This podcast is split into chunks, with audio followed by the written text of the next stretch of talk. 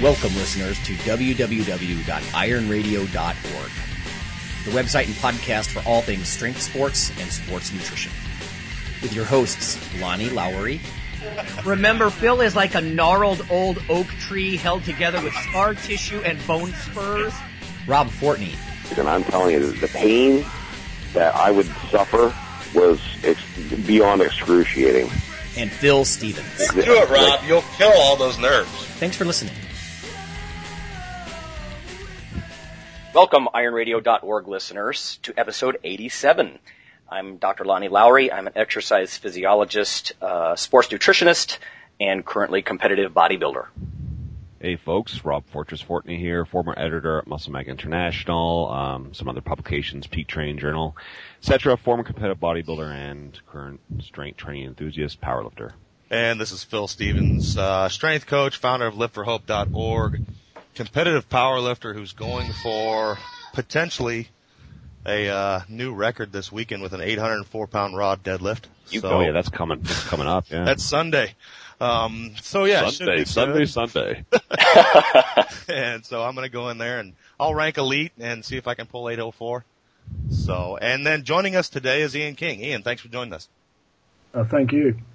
Um, Ian's joining us from across the pond, but, uh, we've got great sound now that we're on, we're on Skype and we've got all this internet connection. Um, for those of you guys who don't know, Ian was born on a, an island in the Pacific. He's kind of been known throughout the, the strength community for a while and several people have said he's, he's kind of the, the, the athletic coach of the new millennium and, uh, been involved in sports and training since childhood, dedicated the bulk of his life to, uh, achieving excellence in sports and physical preparation with elite athletes. He's trained athletes in every summer and Olympic Olympic Games, every Commonwealth Games, and various World Cups and championships between 1986 and well present. Um, gosh, Ian, thanks again for joining us. Oh, you're welcome. Pleasure to be on your call. Yeah, how's how's it going over there? Well, we're having an interesting time. It's meant to be global warming, isn't it? But we're just about in a flood. Wonderful.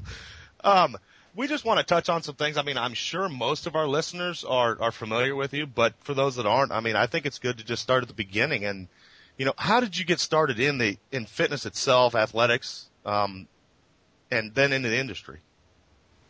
It, it, great, great question. And I just want to separate from what, I, what I'm seeing now is between the fitness industry and the sporting industry because I mean, that's a su- subject in itself, but I'm seeing a pretty yeah. strong line between them. But going back, I had a pretty rare upbringing in that I didn't live in a house with a TV set till I was in my twenties. In fact, in the country I was born in, I heard someone had a TV, but I never saw it. Wow. I think I think there was one. I didn't see a railway line, a, a, a tall building, or, or a fast food outlet until I was in my teens. Um, it, it, basically, we just played, and if you go down to any um, third world country, and when I call them third world countries, there's no disrespect, but any island in the Pacific, uh, you just see the kids out playing. So, you know, it was a fantastic start to life and that gene pool, that athletic pool, I believe is dwindling. Um, so it was great, great start from then. Really, I just fell into training athletes. They, they basically found me and, and I only turned it into business when I had over an, over a hundred athletes uh, at the national, international level. I thought, geez, I better do something to so the tax man keeps happy. so that kind of segues me into my last question. I mean, you just kind of fell in. I was going to ask, you know, how you got your big break, breakthrough in, in coaching, and it just kind of happened, I guess. Yeah, I, when I went to when I went to university and I started there in uh, 1980, I was in a probably one of the few universities in my state in that time in, in a in a physical preparation course, which was pretty rare in itself. Obviously, no one knew what strength training was in Australia in the 80s, and everyone was about aerobic fitness and corporate fitness. And, oh yeah. And lab testing. And if you didn't do those three, there was no future. So I was a little bit weird because I had this interest in, uh, in, in training and strength and, and athlete preparation and no one took any notice of it, which was fantastic. And I found a, a lecturer who was considered a bit of an oddball and he showed me this magazine called uh, the NSCA Journal back there in about 1981. He showed me one and and uh, he said, Ian, you can have this. So I, I joined that association about, about 82 and I realised that there were other people around the world actually who were involved. But I was very fortunate. I was, I was surrounded by Olympic athletes from the outset and I just thought that was normal. You know, there was, there was people in the gym there that trained in all sports and I just, I was training with them. I think that the main reason athletes were attracted to me is because I, I just trained. I didn't go to lectures too much, but I trained a lot. I think you have a lot in common with many of us, but uh, you know, a lot of time under the bar, and uh, I think that's one one thing that we can all get a we have an appreciation for. I mean, there's there's a lot of people, even Lonnie, you know, he's got too many degrees for me to even think about, and but a lot of time under the bar as well. Well, I can tell you, Um, Phil. Probably, I'm sorry. Go ahead. He probably says words I don't even understand. Oh, I don't know about that. All I know is I was I, I had a very similar sort of uh, experience at university. Uh, I wasn't at university until '88 is when I started, so I'm a little bit behind you there, Ian. But uh, it was the same thing. I was like the oddball strength trainer guy, and everybody, you know, they used to make fun of me about my VO2 max. You know, my aerobic capacity was so poor. Um, because I just I was just lifting heavy, low rep kinds of stuff, and you know it was just blasphemy because everything was aerobics and you know and conditioning, aerobic conditioning kinds of stuff uh, in the late '80s and, and early '90s, and the strength thing just didn't really take off until later. And now I feel a little vindicated. You know, I mean, my only defense back then, they'd say, "Oh well, you know, Lonnie, you know, we'll just run away from you. And I'm like, well, first of all, I'm going to catch you before you get out of the room. And secondly, you're lucky that I don't pin you down and eat you for your protein content because you're, you know, Mr. Slow Twitch Runner, you know, you're due. So the whole crocodile versus bird analogy started flying around, you know, the comparative physiology stuff. And I, anyway, I'm on a tangent now, but it's same thing, you know, the same kind of thing. It was the oddball back in, I think in the 80s that was really interested in strength. Mm-hmm. Yeah, I, I could tell some funny stories. I was in, I was in a I was in a, a gym with Charles Pollock in the late eighties in Australia at national convention, and two other presenters came in all sweaty, looked like that bloke who used to run the TV show for uh, aerobic dance on uh, American TV. And and they they they made fun of us. You know, we we were the you know they were the aerobes and we were the anaerobes. But by the nineties, you know, both of them wanted to become strength experts. But that's another story. Speaking of the industry, I thought this might be an interesting one. I want you to kind of narrow it down if you could. Maybe give one thing right now you're seeing that you really like and then one thing that you really don't like that's going on and becoming popular. Well, the industry, like uh, any any plane flight, doesn't doesn't go in a straight line. So you know you can say it's generally improving, but it's not going in a in a straight line. I I get to travel the world, which is which is nice, uh, you know, except you get a bit tired of travel, of course. But I, I, I like going to other cultures and seeing what happens. And and I got to tell you, the probably the, the biggest impact on the world at the moment is the internet.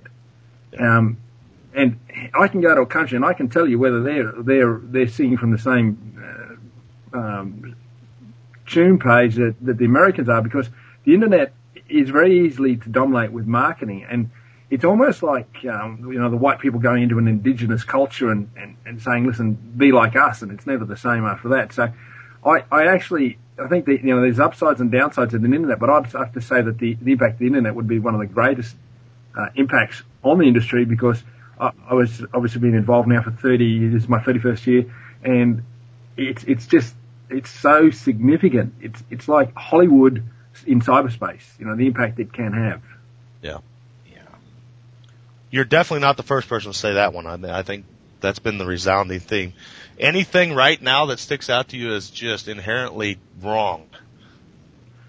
Yeah, no, I used to really enjoy buying books in the in the 80s from people who actually um, lived what they wrote about and had achieved great things. You know, mastery 10 years minimum plus, and maybe I'll share my my wisdoms with you. Mm-hmm. And you, you go to a bookshop now and you just look at it, and, and because I've been around a while, like, yeah, it's it's pretty tough. If you're coming in the industry now, you know, what do you learn from? Where do you start? Because you know, in, in the 80s, if you collected every book you could on strength training, you'd have a pretty small library, but you could believe it all. Yeah. And there was, there was some beautiful stuff. I mean, people say that there was no science to it. Well, you know, science is a little bit of a historian and now, you know, we, we, that's a topic in itself. But basically, if I look at my collection of books from the 70s and the 80s, they're probably the greatest treasure.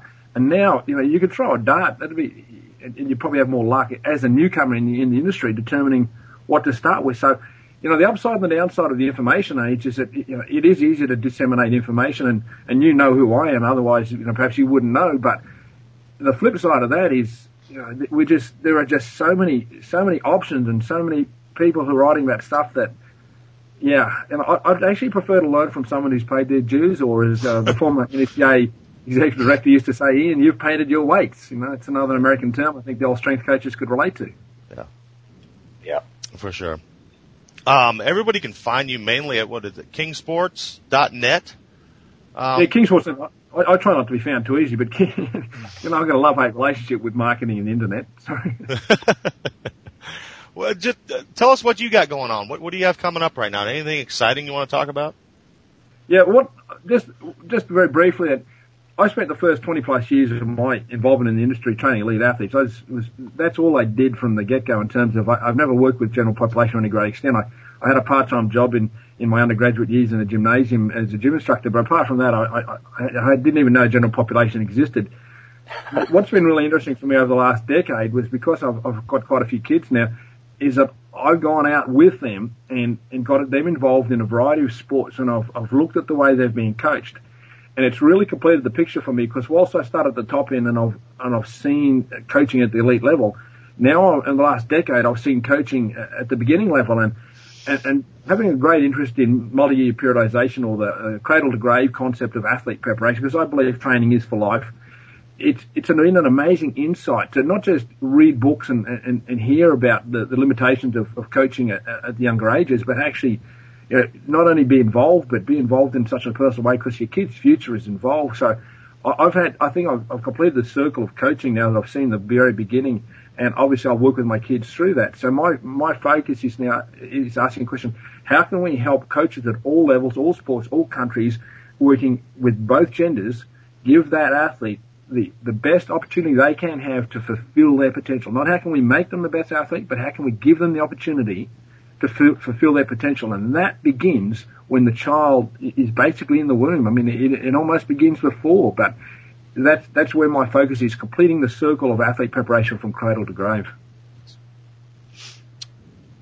Wow, that's that's a big topic in and of itself. Like you were saying, um, that the comment on it almost starts begin before when they're in the womb. Um, yeah, sounds like epigenetics. Yeah, yeah, into the genetics of it and whatnot, which I think we come into a lot. But yeah. Well, I certainly like the idea of like that, like not just um, you know preempting the whole skill training portion of it with uh, you know even a psychological kind of a preparation. Yeah, well, this is this is this is some of the key points because when when the coaches of the young athlete go out, you know their focus is amazing. Like, I tell you, one of the biggest mistakes I'm seeing coaches make at this level is because uh, physical preparation is so now well promoted at the senior ranks. I, have got coaches with kids under the age of 10 that, that, are prioritizing with physical preparation and they can't even catch and pass. So yeah. th- there's a whole lot of education that I believe needs to go out there globally to even the concept of from, from the Tudor bumpers of, of uh, speed, strength, endurance, flexibility, which one uh, which one do we prioritize first? And from the athletic preparation, psychological, technical, tactical, and physical, which one do we prioritize first? And they're, real simple concepts, but they have so much power and so much opportunity to change the athlete's future if we implement them right, rather than just relying on you know the kid that got through the cracks, so to speak. But the real powerful thing about multi-year periodization is you can write books about it. But if you if you follow someone's career, and typically an, an athlete is at the elite level for 10 to 15 years if they are lucky. But if you want to understand multi-year periodization, you have to follow an athlete's career for minimum of 20 to 40 years. Yeah. So in my lifetime, I might see two to four cycles. So it's, it's something that requires you to be in, in the trenches, so to speak, for a, a, long period of time with one athlete or with one group of athletes, but you only get so many shots at it. And that's why I believe so few people have taken the time or, or been motivated, driven to really follow this because it's a you have to be patient. This is not, you know, we're in a world of instant gratification. We, we want to be instant gurus in 18 months. We want to get our black belt yesterday. if, you want, if you want to understand this, and if I do this with a child at the age of six, what impact does that have on them when they are 46? Now that's a whole new ball game. And my, my attitude is, sport is about play, but sport is also about what's it going to do to you later life. I don't want people to have hip surgery. I don't want them to have replacement hips and knees. And we are doing things to people now that I can guarantee we are filling the coffers of the orthopedic surgeon. Yeah. And you know, people say, well, you know, not, why do you want why do you want to do this? And because I, I because I want you to live the natural term of your life with your body. I don't want you to have plastic bits. But anyway, I digress. right. You know, I'm so glad that you're talking about. There's a real theme on Iron Radio over the past several months about getting away from, I don't know if it's an American phenomenon or not, but this whole instant gratification thing, we've talked about that a lot, you know, the whole joke about, oh, six weeks to bigger guns, you know, and then people yeah. say, hell with that, how about 18 months? You know, or doing year long periods in your periodization or, you know, that kind of patience. And I, I think I, I might have mentioned this before, but I think some of this has to do with maturity and youth too, because when you're as old as the guys on this call, and we're not old people, but you know, you have a little bit more. yeah, we, we, a year just doesn't seem like that long to us. Yeah. And I think a year seems like an eternity to a 19 year old. Uh, but, but it, anyway, I digress too. But the point being is it's another welcome perspective for young listeners, I think, you know, that these things take time and it's even a lifelong commitment. It is not just an American because uh, this is this is my perspective as an international traveller. If it's an American perspective, it's a global perspective because in the same way that Hollywood has, do, has dominated the, the, the, silver screen, you, your American market has now dominated cyberspace. I mean, I, I went into South America in the 80s and I saw pictures of bodybuilders from the 60s. I mean, there was a time warp of 20 to 30 years mm-hmm. and they were still sure those bodybuilders looked the same and, and did the same things and they still did the same things. So any, anything that's happening in your neck of the woods, so to speak, unfortunately at this point in time is, is being uh, propagated throughout the world. And this whole instant gratification is being driven in part by marketing because, you know, we used to put out monthly magazines, now we put out weeklies, and then we put out, you know, it's got down every second. In fact, if it's not five lines long, it's too, it's too long. Yeah. Yeah. Sound right. And I, For sure. If you want, if you want to get, if you want to look big, fantastic, pump your guns. But if you want to get genuinely big, understand that if you want to look big with your clothes on, it's going to be a long, slow process. And um, right. that, that's a great way of putting it. Actually. Yeah, it is. Um, yeah, yeah. But those days have gone because you know you go out and deadlift for, for, for two years and you'll develop strength and, and size that you know you won't see initially, but down the track you know you, you'll have something that no one else has. So you know I've got philosophies about you know the, the, and nothing overly unique in that. Um, Bill Starr was writing about this in the 70s. I mean, you do that expanding concentric circle on the body. Um, in, in, in the 70s saying, you know, start with the core because when I'm when I'm 80 or 90, I'll still go out there and I can do a bicep and a tricep exercise. When I when I, I won't be doing too many knee exercises.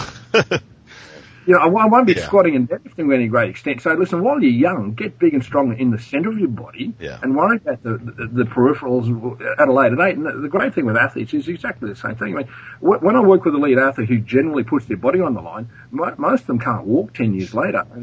So you know, don't let mm. you go your twenties. Get big and strong. Yeah.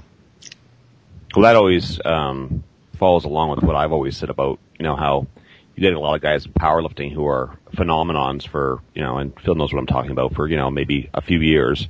They kind of rise to fame at 20, 25 and, you know, they, they take all the, you know, quote unquote shortcuts to get to that level.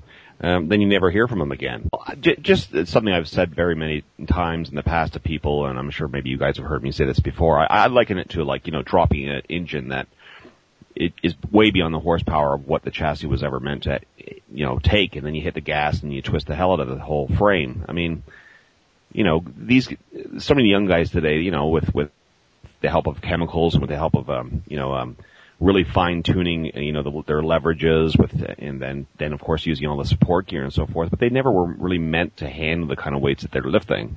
And consequently their careers are so short and or they have to have again, like, surgery and you never hear from them again. So, I mean, I, I, I really just don't think a 165 pound man was ever supposed to squat 800 pounds. I'm sorry. It, yeah. it just doesn't seem feasible to me. I, I see the same thing across the, across the strength sports. You would include bodybuilding and strength sports, which is arguable, but you know what I mean. Is the the career spans? You know, Ian was saying, you know, 10 or 15 years if you're lucky.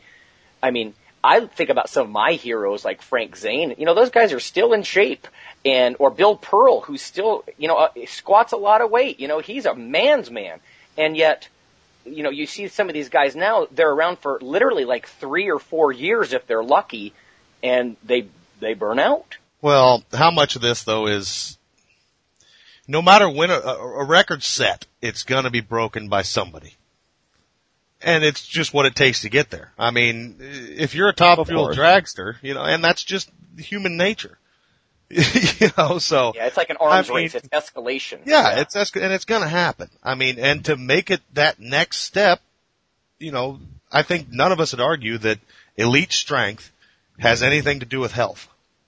It just doesn't. Elite sports have nothing to do with health. And But to you get know to what? that next Even- level, y- you're gonna you're gonna have injuries. You're gonna do damage to your body. You know, the, the top fuel dragster motor isn't going to last as long as a Prius motor. You know, but you've got one or straight two from- runs on that thing.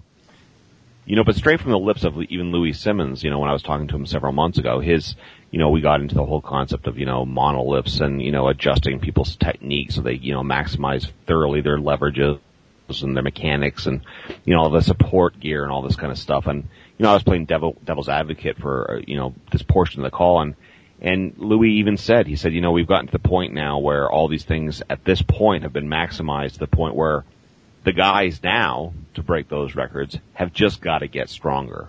Yeah. And and that was the one thing he said that I really did appreciate and certainly agreed with. Yeah. You know, I mean, At some point, at some point, athletes just got to get better. They've got to get stronger. You Yeah, know, but how far can the natural human body, how much better can it get? How much stronger have we really gotten in the last 20 years?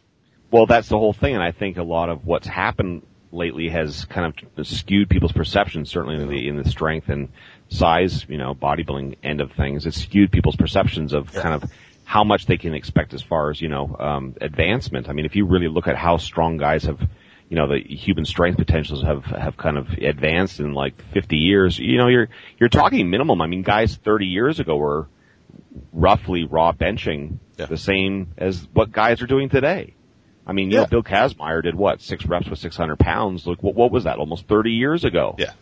It does know, make and- me wonder, though, Rob, that like Ian was saying, if you if you get a hold of a kid, Yeah. uh, you're gonna you're gonna be able to train them and, and provide a stimulus nu- nutritionally, uh, you know, physically, et cetera, at certain maturational periods where you could be hitting windows of opportunity uh, because you're you know you're starting young. And I'm not saying we should get a hold of kids when they're really young and sort of do almost that you know that sort of mythical Eastern Bloc thing. Well, that's what I was going to say, yeah. you grab them up when they're three years old and, and groom them for just one thing. But it, it, it is an interesting perspective, like Ian was saying, of you know looking at uh, the entire lifespan in in, in sort of um, meta stages, you know, or uh, not just mesocycles, but meta cycles. You know, the whole picture, overarching picture, and you know maybe you can get kids to grow up with. Uh, total higher, you know, ceiling, you know, physiological ceiling than if you didn't work with them when they were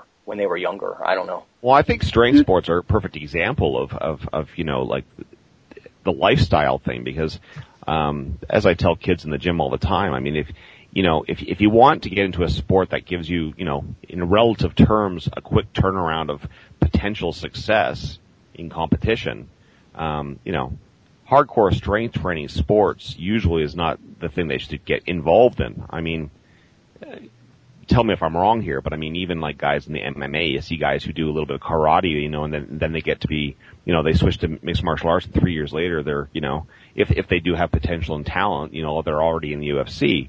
Whereas I don't think you're ever going to find guys who are at the upper upper echelons of the elite level in powerlifting who've been, you know, at it for anything less than you know ten years. You were going to say, Ian? Yeah, it's, it's definitely the, the ability to, to, to tweak the athletic potential of a person through different stages of life is absolutely critical. I mean, simple things like how much did your mother physically touch you or how much were you touched as a human being and how much movement did you experience in the first four years of your life. These are, these are such little points that make such a big difference. But uh, as you were, you were indicating, it's not strength training is not something that you would want to prioritize and specialize early in life anyway. In fact, I, I got to tell you, and it might not make too many Americans happy, but the Americans, for whatever reason, have taken on a cultural belief that in all sports, if I'm strong or if I look like a bodybuilder, then I'll be a better athlete. Yeah. And that's just bullshit. Yeah. And it, it, it actually, it, that has permeated the world so badly. And I've had to come up with a new saying. And I'm saying, if you're more focused on what you look like than how you perform, you are stuffed. Yep.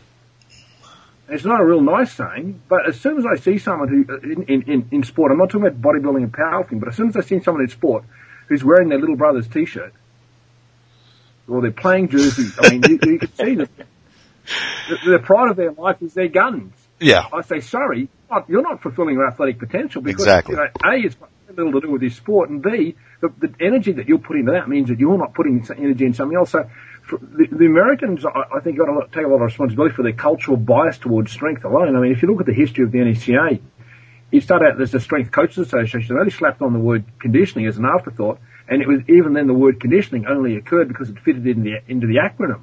And, and that occurred know, in 82 after a, start in 78. And I, I don't mean to be rude to the people who've been so good to me over the years, but the, you're, you're, you're so imbalanced in your approach to physical preparation. It's really, it's really hurt the whole world because from my perspective and from the, from the Eastern European perspective, you've got in, in physical preparation alone, you, you've got flexibility, uh, strength and endurance to add to the speed. Now, uh, when I say endurance, don't get me wrong, I'm not a, you know, that's got to be kept in context too because we've been down that road before, but i the Americans have got to get off the strength bandwagon so the rest of the world can get off the strength bandwagon. I'm not talking about powerlifting and weightlifting where strength is the criteria for your success. But as a general comment, I would rather have a weak athlete that's balanced in all their physical qualities and all their athletic qualities than a strong buffed athlete who's not. I'll tell you what, Ian.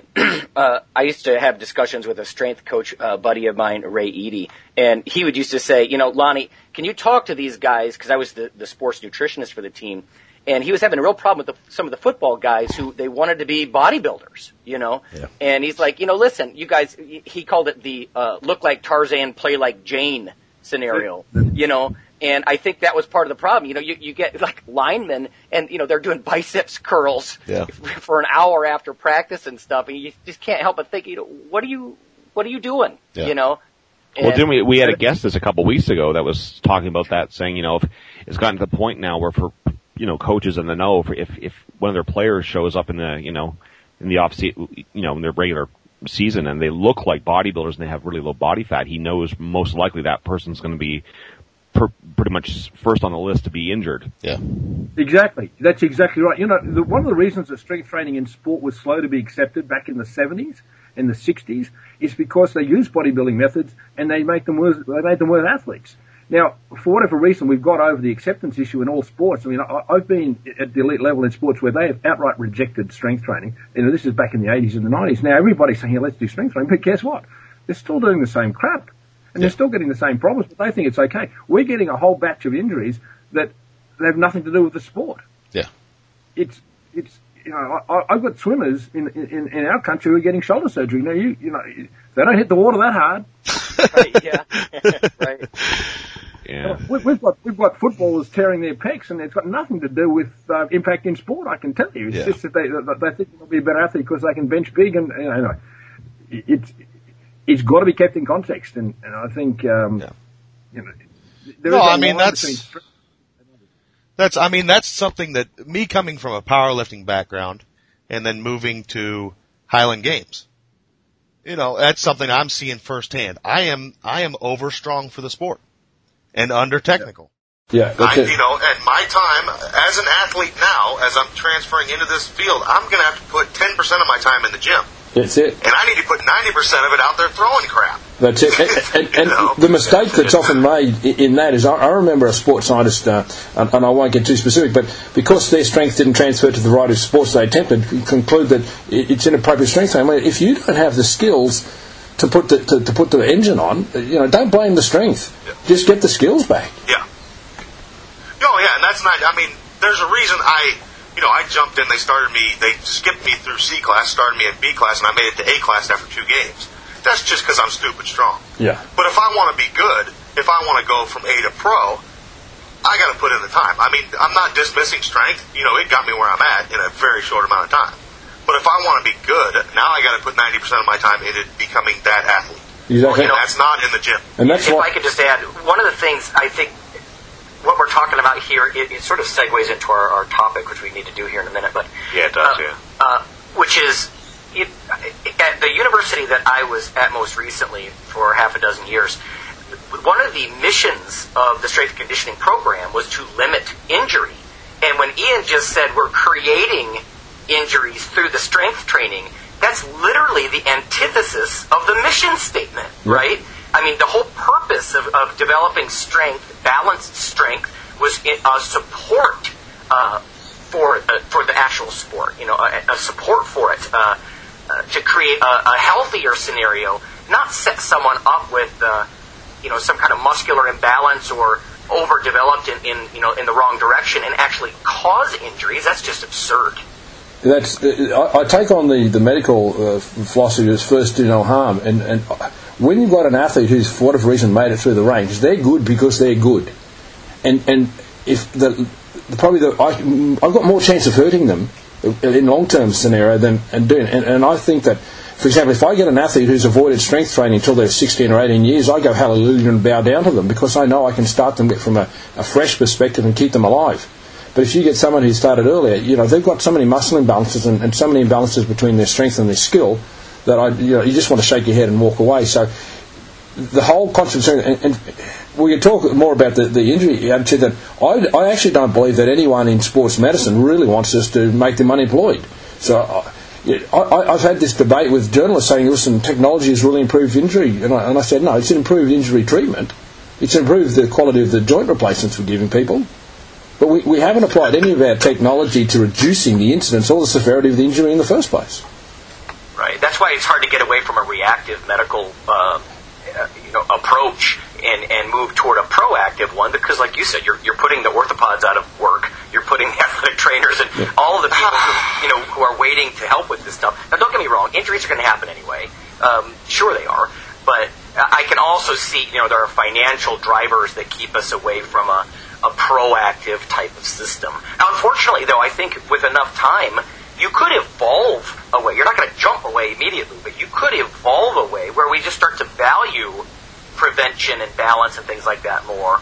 And, you know, we may end up with less need for the reactive medical side. Exactly, and it's, it's an economic reality. If you look at the electric car or, or energy efficient vehicles, I mean, we're still crushing them out in the desert.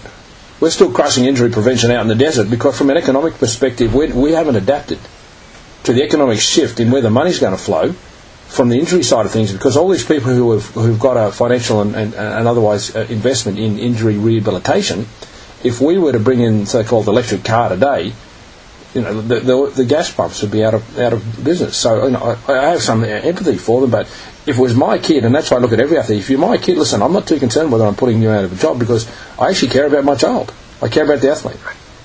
Yeah.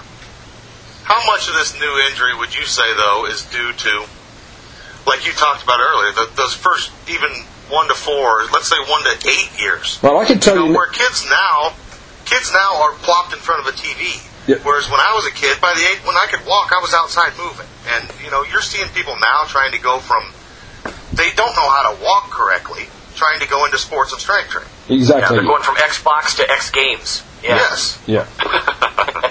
the, yeah. I believe that the, the the average child athlete, the average child athlete, has significant damage and imbalance by the age of 10 to the point that I see the first hint of injuries around about the age of 8, 9, and 10. Now, you've got to understand that from my perspective, the injury perspective, the injury process is that the, the, the unconscious or the subconscious level of pain and discomfort that we all can ignore. So, and also because their, their hormone levels are very high, they're able to recover and, and, and have some appearance of re- recovery of the joint surfaces a lot quicker.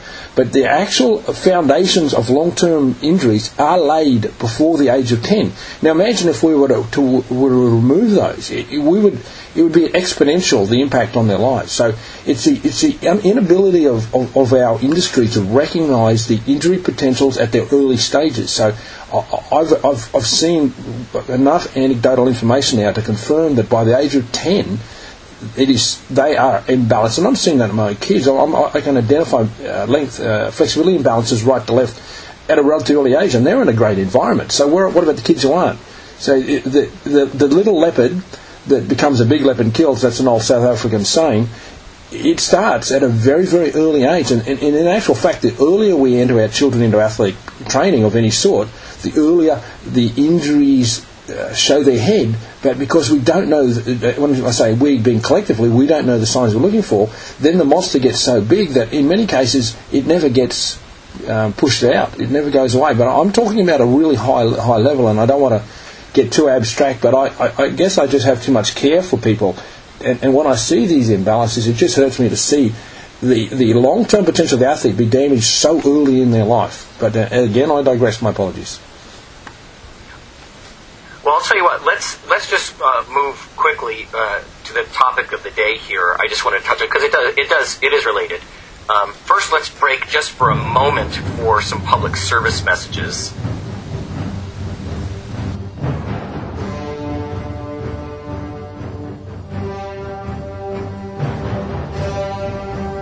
Fortress, what is best in life? If you need a break from listening to these barbarians and you want to read something intellectual, check out the library at www.ironradio.org. The featured article this month is about a conference that took place in Canada, an exercise physiology conference where the researchers were literally trying to answer questions like the optimal number of sets and intensity for maximal protein synthesis and muscle growth. There's other juicy material there like the effects of cortisol and adding more fat cells to your physique over time, how women recover better than men, and tons more. So if you're interested in reading as well as listening, check out www.ironradio.org and our article library. Thanks. Um, so today's topic is um, ripped or just skinny, and the reason that we're bringing this up is because I mean Phil's had a few recent tirades, as I mentioned earlier about you know uh, some of the powerlifters who believe they're big and strong when maybe they're just fat. Um, and I think the whole skinny thing also plays into the injury topic that we've been talking about too. And Rob, I wanted to ask you, and I know Phil has a lot of thoughts about this with athleticism as well, but um, from a bodybuilding perspective, you know, of course, Rob, you've got probably the most experience with um, you know top ranked amateurs and, and pro bodybuilders, just as far as you know your uh, editorial work and everything. But what do you what do you think about this? How common it is, uh, as far as you know, people obsessing over being ripped, and we were talking about obsessing over being muscular and looking like a bodybuilder, and part of that is extremely low body fat. So, how common do you think that is among young aspiring bodybuilder guys? I, I think it's it's prevalent to the degree that it's it's almost universal when you go to these you know really low ranked shows where you know you're talking about 16, 17, 18, 19 year old kids competing, and I know uh, you know this is bringing this is something Lonnie always says, but you know the whole concept of a lot of these amateur shows are, are ab shows, um, and you and I have joked about that before. Um, you know, I, I think a lot of these young guys really kind of lose focus about you know really what is bodybuilding big with bodybuilding leanness um, versus what is just downright skinny. I mean, you look at a lot of guys who, um, even like the UFC and so forth, these really lighter, lighter body weights, and they're like, oh, look at this guy, look how strong he is, and you're like, no, he's just really lean. Um, because, because of course there's a, there's a, and again this is going back to what I was saying before. There's such a because of chem, you know chemicals and drugs and all these types of things. There's a really skewed perception of um, really um, fundamentally strong and powerful and, and you know athletic in, in an explosive sense you can be, um, and, and still be 140 pounds. I mean, it, it, there's a certain line that needs to be drawn with that. Yeah, I think one of my concerns is is from again from the bodybuilding side of things is at a at an early amateur show, low level amateur shows become dieting contests, which I think is just downright bizarre. It's sort Yes, of you know absolutely. you know antithesis to what bodybuilding is Absolutely. supposed to be. Absolutely. Uh, and that's what I, I I just want to sort of touch on a little bit. And Phil, I know you have some thoughts about that too. Do you see a lot of the? Uh, I mean, do you see much at all of that gotta be ripped mentality? Oh, it's, it's everywhere. I mean, it's it's very prevalent. I work and, and train in a very athletic-minded gym, and you know, it's honestly more from the guys from the women now. But you know, you'll get, I'll have people come in and they want to get stronger, they want to get better at their sport, and oh, they but they don't want to look like you know. The biggest thing I get is like, oh, okay, you know, you you want to be an Olympic lifter, but they don't want to look like the Olympic lifting ch- chicks because they're big and fat. And we're looking at like 62k lifters and stuff. And I'm like, you think they're thick? you know, I mean, that girl would run circles around you with you over her head.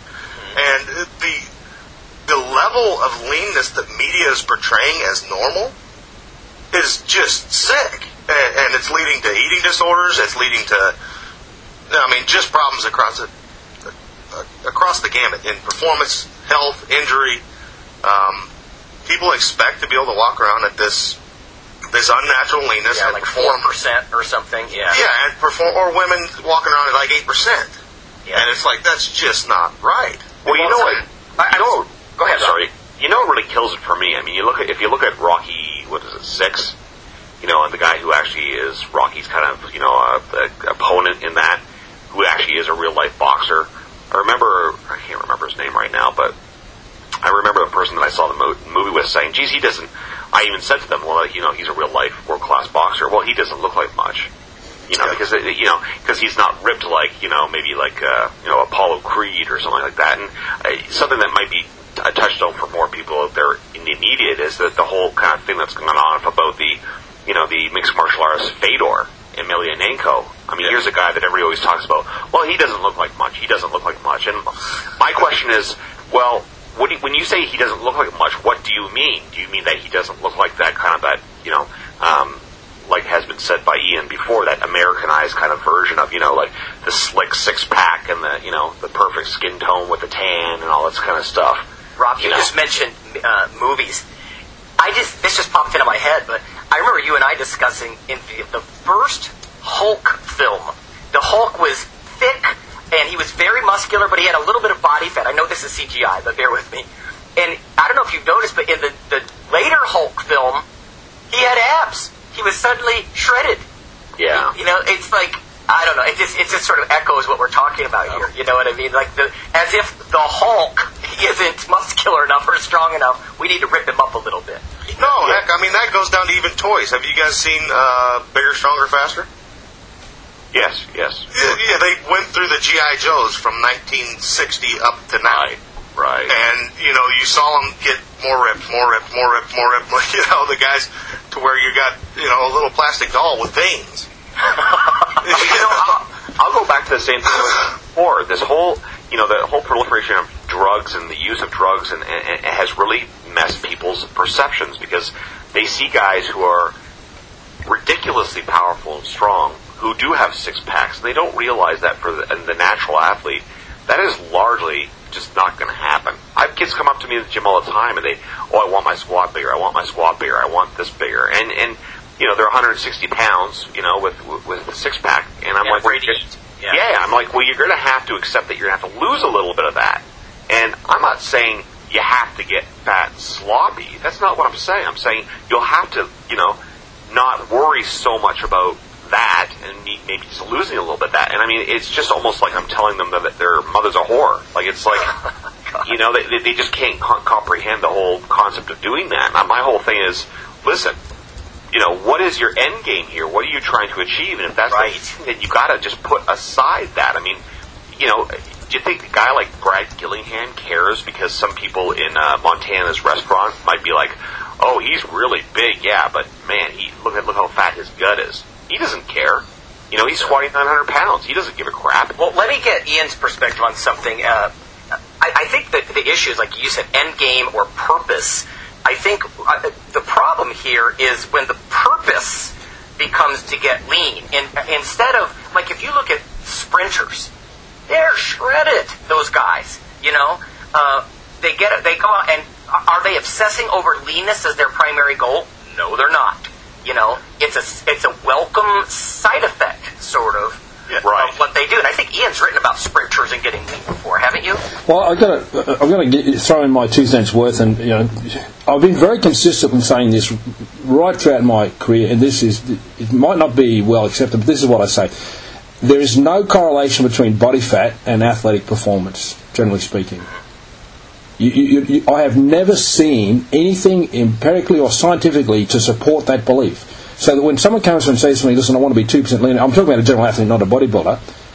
I mean, you think that's going to improve your athleticism? I I can tell you now, the, the athletes that have been most damaged by this perspective, in my observation, have, have the, the, the sprinters that have wanted to, to say, well, I want to put on weight because I want to go into football, I want to take my speed into football, but they can't put on weight. They can't put on weight because they're worried about losing that six pack. And, and, and we've got coaches who now believe that they can look at an athlete and say, yeah, he looks in shape, just like the general population. I mean, they wouldn't know what in shape was from one end of their, their digestive system to the other to be as pliant as I can. You know, you, you can't look at someone's body fat and tell me that they're in shape. Now, that might work in bodybuilding but it doesn't work in general sport. So I've got a real problem with body fat from the first instance because I want you to, I want you to look like the shape of the athlete who's successful in that sport. As in, I don't want you to look like the perception of it. I actually want to worry about the athletic shape. Uh, I'm, I'm going to. I've got another bit I want to throw in there, but I might well let you digest that one. Um, but I, I, have got something more I want to add in, in, in a minute.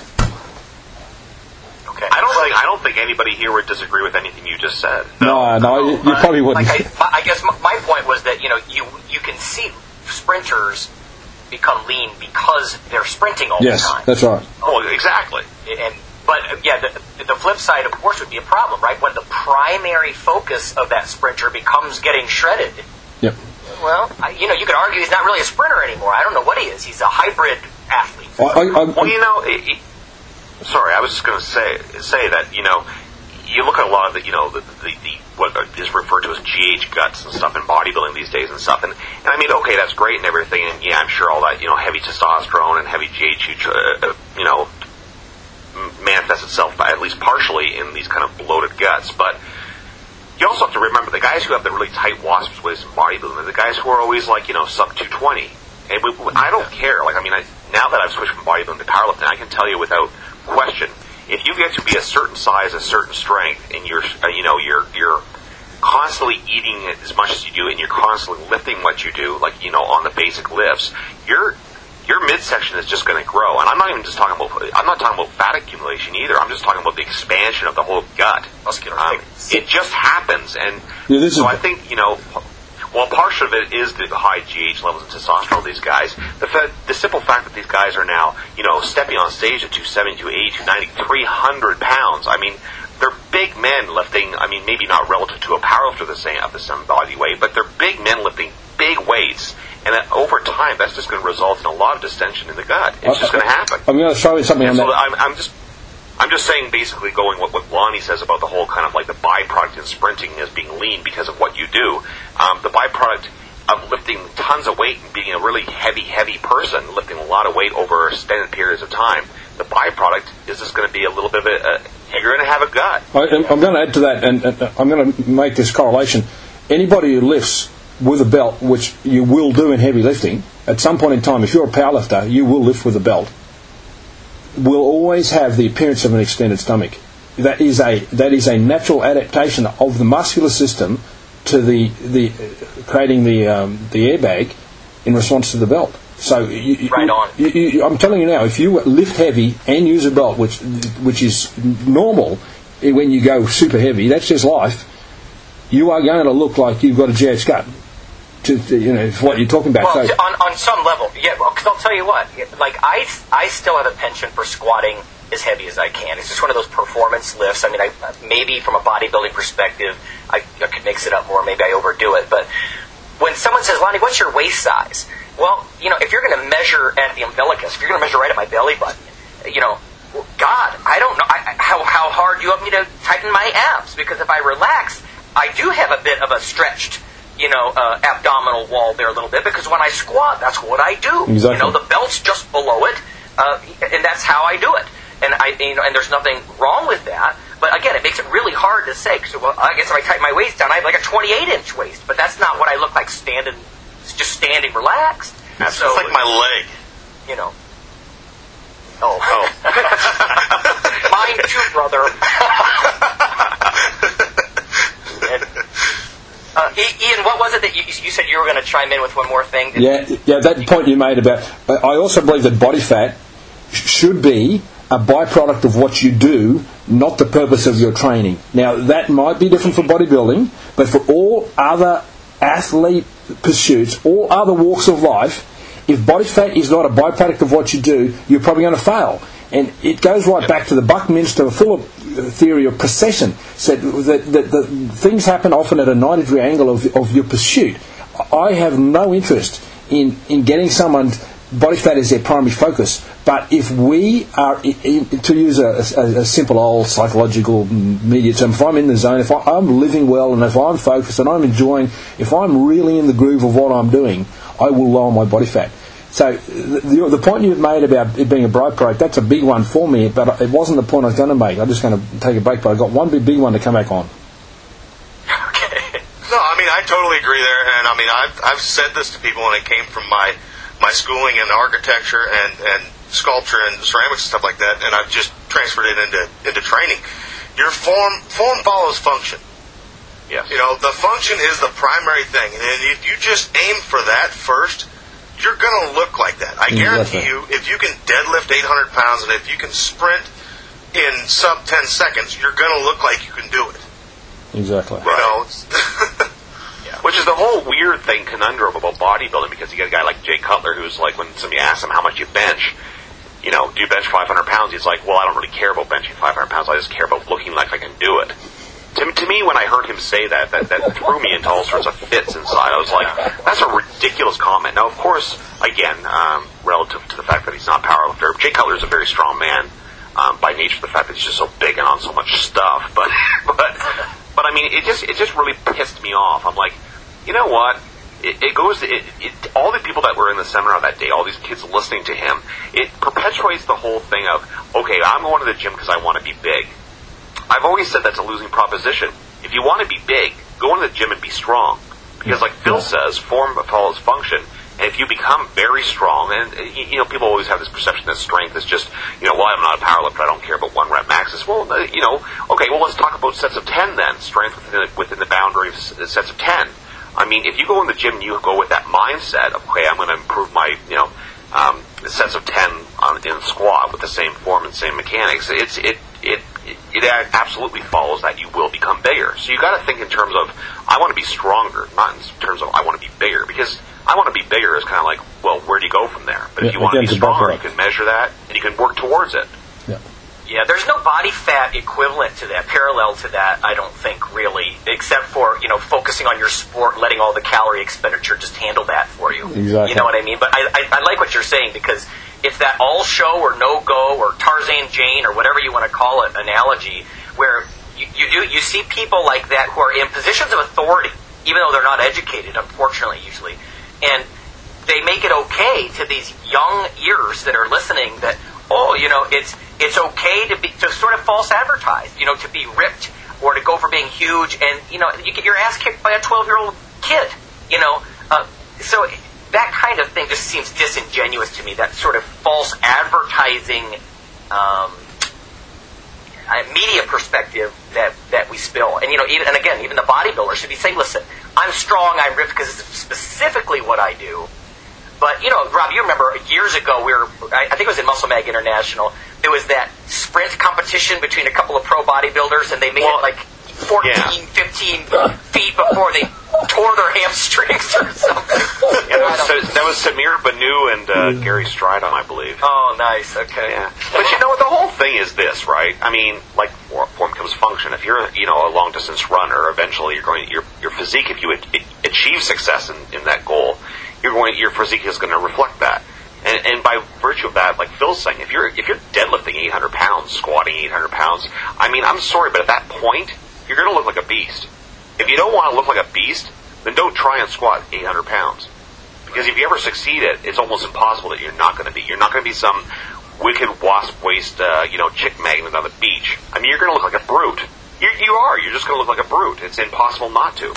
You know, I don't. I, I, I dare say that I've never seen a man, you know, who weighs 300 pounds but is, you know, a, a top-ranked athlete in his, um, you know, in his sport. Of course, if you're 300 pounds and you're, you know, in top rank, it would be a strength sport. I've never seen the guy like that and say, "Oh yeah, look at look at his nice, you know, nice clean lines and." You know, he looks real lithe on his feet. And, I mean, it's it's not. You're going to look like a beast, right? Even Phil with his aesthetic art, you know, masters in art and all that music. I, Phil's even laughing at that. Phil doesn't want to see beautiful lines on a 300 pound lineman. Or No, we were talking about this last night. Um, one of the gals at the gym was actually complimenting one of the powerlifters that's like 310 pounds on how how aesthetically pleasing he was. Oh, We're like, okay, well, if a cinder block is pleasing, you know, it's just a big box. But uh, well, I guess it's all in the eye of the beholder, of course. But yeah. Yeah, well, obviously, yeah. The more you know, you can appreciate, you know, the thickness and the breadth of someone's shoulders. For example, you can see power in a physique. Well, of course, of course. And, and there are physiques that are big and like balloon animal physiques, like the way Flex Wheeler used to be. And I, I you know, I, and I'm sure Flex was strong. You know, don't get me wrong, but he never had that sort of brutal power look that some of the power bodybuilders like Dorian had. You know, and he Well, just that's why the whole thing, why the classic clash was for those you know several years was Flex Wheeler and Dorian, right? And and people would say, well, who's better? And you know, he deserved to win or he deserved to win. I'm like, well, you know, you're looking at two dis- completely different animals here. It's not really fair. I mean, I can appreciate both of them aesthetically for different reasons. You know, so Well, listen, we're just about out of time, and I wanted to hear uh, Ian's final uh, comment there. He, he made a, he said he wanted to say one last thing. Yeah. Ian, what do you got there? Yeah, thanks for that. I, I call it I call the 80s a decade of, of aerobics, the 90s a decade of strength, and the noughties, the post 2000 decade, the decade of the fat loss guru. Because all of a sudden we had industry people thinking, well, what can I do to be popular? So everybody started writing articles about how to lose body fat. Now that hasn't helped. That that the whole that, that's just bullshit. And on top of that, if I could get, I've got to be careful because I don't want to offend men's health. But if we could put you know some sort of cover on their cover, so you know the athletes that I'm going to work with don't see that, that would be good as well. And if I if I if I could get all the books you've got in America about about how to look, you know, all your abdominal books, all your you know, get, get a six pack overnight books and pile them up and burn them, uh, it, it'd be a great day. So you know we've. yeah, they're not helping. You know, to follow that up, just just to sort of give some uh, fuel to Ian's fire already, but we've actually had some comments on iTunes where, where guys have written in, and it's actually on the site if you go look at our podcast, and, and he'll say, "Thank you guys for saving me from." You know, uh, years of pointless dieting and you know, and, and self starvation and, and, and constant fat loss efforts. Now I'm just big and strong, and I'm getting leaner anyway. you know, and and so it's, Right, it's, right. it's sort of like what Charles used to say, which is, and I know we've said it many times on here, but look around at what everybody's doing, um, and go the opposite direction when everybody's basically failing. You know. yeah. I'll add one more thing because I think Ian touched on it well, and it's about like all the, you know, you can't find a good book now. I want to put a just a, a call to everybody out there that don't even attempt to write a book Please. until you put ten years in. At least ten years. Thank you. Thank you. Unless you have ten years in the industry, right? You know, Like Charles, but it's Charles say I, I, a thousand squat sessions before you open your pie hole, something like that, or even comment, let alone write a book. Exactly. I mean, no, I think that's that's. I'm I'm done. I'll end there. that was a great show, guys. Yeah, I think it was a good show, Ian. Thanks for doing this. Well, thanks for the invitation. It's great to be able to talk to people who actually uh, understand that just get strong and let everything else fall into place and, you know, focus on being an athlete and don't worry about what you look like in the mirror because one day you'll turn around and say, geez, I've got a great physique anyway, haven't I? Exactly. exactly. Oh, Okay, well, thanks everybody. Yeah, it was a great show. I'll talk to everybody again. Okay. Bye. Bye bye. For the best sports nutrition information on the planet, make plans to attend the 8th annual ISSN Conference and Expo, June 23rd to 25th, 2011 at the Westin Las Vegas Hotel, Casino, and Spa. We'll have the latest on creatine, beta alanine, protein, nutrient timing, and much, much more. So, for more information, go to www.theissn.org. Hey, Iron Radio listeners, this is John Mike. I just wanted to tell you about the American Society of Exercise Physiologists is pleased to announce the 2011 national meeting on September 22nd, 23rd, and 24th in Albuquerque, New Mexico. This will actually be the fourth time the national conference has been held here in Albuquerque.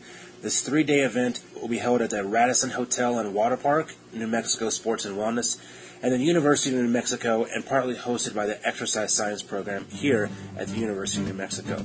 Go to www.asep.org to learn more about this exciting conference. Thanks so much.